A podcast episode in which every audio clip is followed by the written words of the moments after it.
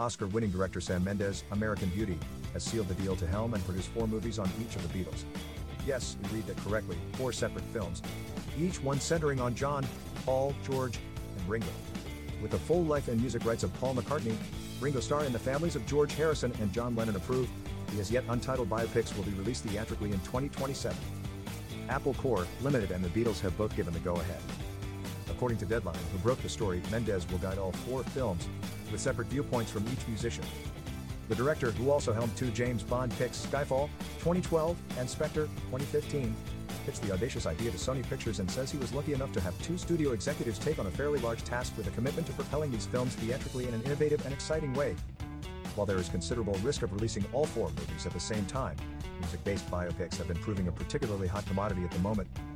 With two major music films already in production, the Amy Winehouse film Back to Black, directed by Sam Taylor Johnson, who piloted the John Lennon drama Nowhere Boy in 2009, and Antoine Fuqua turning Michael Jackson's storied career into Michael, there is also Ridley Scott's just announced development of a Bee Gees movie on the horizon. Meanwhile, the Bob Marley biopic Bob Marley, One Love exceeded expectations at the box office over the past weekend, bringing in $50 million. The Beatles have been the subject of countless documentaries in the past, including Peter Jackson's epic 2021 docuseries Get Back, on their January 1969 recording sessions, and Ron Howard's The Beatles, Eight Days a Week, The Touring Years.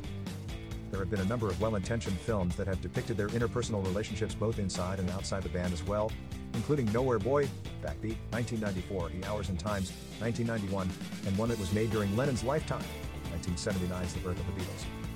I'm honored to be telling the story of the greatest rock band of all time, and excited to challenge the notion of what constitutes a trip to the movies, said Mendes in a press release statement.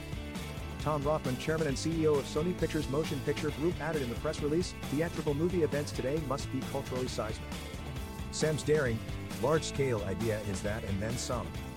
Pairing his premier filmmaking team with the music and the stories of four young men who changed the world will rock audiences all over the globe. We are deeply grateful to all parties and look forward ourselves to breaking some rules with Sam's uniquely artistic vision.